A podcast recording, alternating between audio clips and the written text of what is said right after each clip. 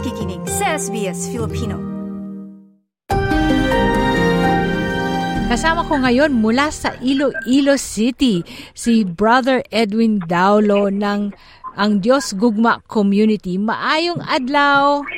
Maayong adlaw, Gid, Sister Maridel, and uh, I'm happy that uh, to join your program at uh, maraming salamat for having me in your uh, radio program. Malapit na po kayong maglakbay. Maadto ka mo dinhi sa Melbourne at Sydney. Opo. sa pagpupunta po ninyo o sa paglalakbay ninyo dito sa Australia, layunin po ninyo ang tinatawag na prayer and healing journey. Opo. We will be there for for prayer and healing crusade. Una po sa lahat, gaano po kahalaga, lalo na sa aming mga naninirahan sa ibang bansa, malayo sa pamilya, malayo sa kaibigan, ang pananampalataya? Talagang, talagang napaka-importante. It is uh, crucial to us.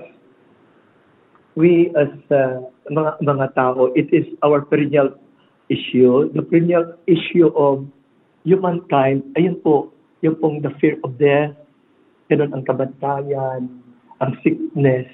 We experience faith because we do listen to His living word. Napatunayan po namin na iligtas niya kami sa mga sakit sa utak, sakit sa katawan. And we have so many experiences no, with our Lord Jesus Christ that really Jesus is real and is alive and is ready to, to help us, those who ask for His help. Ma- marami po sa atin ay may iba't ibang paniniwala, iba't ibang pananampalataya, iba't ibang pananalig. Gaano ko po kahalaga na mayroon tayong pinaniniwala ang mas higit pa sa atin. Meron po sa atin naniniwala kay Allah, meron po sa atin naniniwala kay Buddha. So gaano po kahalaga na meron po tayong ganung gabay sa ating buhay? Napakahalaga because kayo tayo po ako ako I I, I speak no as a Christian no being a Christian And I personally experienced the, uh, the power of the living word of Jesus Christ. Na nang tinanggap ko yan at isinasa puso at sinagawa ko, pero nakita ko na talaga ang salita ng Diyos ay lampara po ng buhay ko. So parang... Siya pong nagbigay gabay sa buhay ko. So sinasabi po ninyo yung mga aral, yung mga pananalita, yun po ang nagbigay sa inyo ng gabay tungo sa landas na kung nasaan kayo ngayon? Opo, opo. Marami po sa atin, uh, lalo na pag malayo tayo sa mga mahal sa buhay, hindi po ba? Marami po sa atin ay naghahanap ng masasandalan. Opo, talaga. Para po sa inyo, gaano kahalaga na mayroon tayong pananalig o pananampalataya of faith na masasandalan? Napakahalaga po. Dahil ang faith po, it is the foundation that really we do believe that Jesus is alive. Kaya sa ang, ang faith po is seeing the things that we cannot see. It is the assurance of the things we are hoping for. Kaya kapag maniwala po kayo at manalig po kayo sa puso nyo, diyan kay Jesus, talagang parang talaga sum, higit pa po siya sa sa malaking pader. Marami po sa atin masasabi na, Opo. paano ko maniniwala sa isang bagay na hindi ko nakikita o nahahawakan man lang? Opo, talaga. You know, totoo po yan. But you know, it is by faith kasi no, na talagang ma-experience po natin siya. Kaya karamihan ang Panginoon ay pinahintulot niya na magkasakit ang isang tao. At kung wala doon sa pagpupuntahan, diyan, kapag magtawag po ang isang tao, buhat sa kanyang puso sa pangalan ni Jesus, I assure you, I, Brother uh, Sister Maridel, that the Lord talagang ma-experience po niya yung pong pagmamahal ng Diyos kapag tawagin niya po mula sa puso. Narian po siya. Ibig po ba sabihin sa mga sinasabi ninyo ay ito'y maaaring makita sa ibang tao, sa tulong ng ibang tao, sa gabay ng ibang tao? Pwede. Dahil we, Christian, we are the temple of the Holy Spirit. At tayo po, we are the living letters of Jesus Christ sa ating pong kapwa. Makikita po natin iyan at sa inyong paglalakbay dito sa Australia, particular sa Melbourne at sa Sydney, meron po kayong tinatawag na Prayer and Healing Crusade. Ano pong pang kahulugan ng paghilom? Paghilom. No? You know, when Jesus Christ is there, no, we could expect our healing. No? If it is there, it could Jesus has power to heal our uh, spiritual needs as well as our physical illness. Nariyan po siya.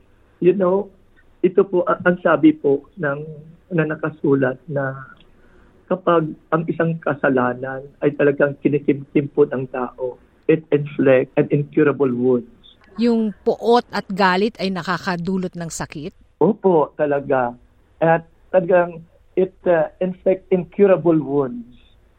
Ang makakuha lang po iyan ay ang ating pagsisisi at ang pagtanggap lubos-lubusan sa kay Kristo sa ating puso. Paano po tayo maghihilom? Dahil tao lang naman tayo, hindi po ba? Tao lang tayo at marami sa atin ang nakakaranas ng mga mapapait na kaganapan sa buhay o di kaya mga di magandang ginawa sa atin ng ating kapwa. Paano tayo maghihilom unti-unti sa mga sakit na yon? Sa sa aking pong personal na experience no, nang tinanggap ko sa Jesus, at gusto ko po na talagang manatili sa kanyang presensya. Kaya ang sabi ng Panginoon, kung ikaw ay pinatawad, dapat magpatawad ka rin. Kaya by the help of His living word and by the power of the Holy Spirit, ganun po, it is the, uh, you know, the grace of the Holy Spirit working in us we could able, no? Siya po ang maghihilom niyaan sa loob po natin. Sabi po nga Opo, nila, 'di ba, tao lamang mahirap magpatawad. Paano po maalpasan 'yon, yung hirap na 'yon? The Lord has given us free will. So nasa kamay po natin yung pang magdesisyon. Basta ang Panginoon, it could only act if we, if we will receive Him and isasabuhay po natin ang kanyang instruction. Gaano po katotoo yung sinasabi nilang time heals all wounds? So maibsan, but you know, you know, that, that, that, the, the wounds, you know, will, will have, ma- ma-cure lang po yan kung nariyan na si Jesus at nagkapagsisi at nagkapagpatawad po tayo. So maadto ka din eh, sa Melbourne? Sa March 7 po, narating po kami riyan at hanggang po sa March 12 and will be sa Kwan sa Sydney from 13 to 18. Dagang salamat, Brother Edwin Daulo. Damo gid nga salamat Sister Maridel kag sa tanan nga mga nagapamati dira sa amon ang mga taga Iligay non speaking no ginaagda ko gid kamo nga magupod sa krusada sa healing uh, crusade no nga magaabot dira maraming salamat dagang salamat Dagang salamat.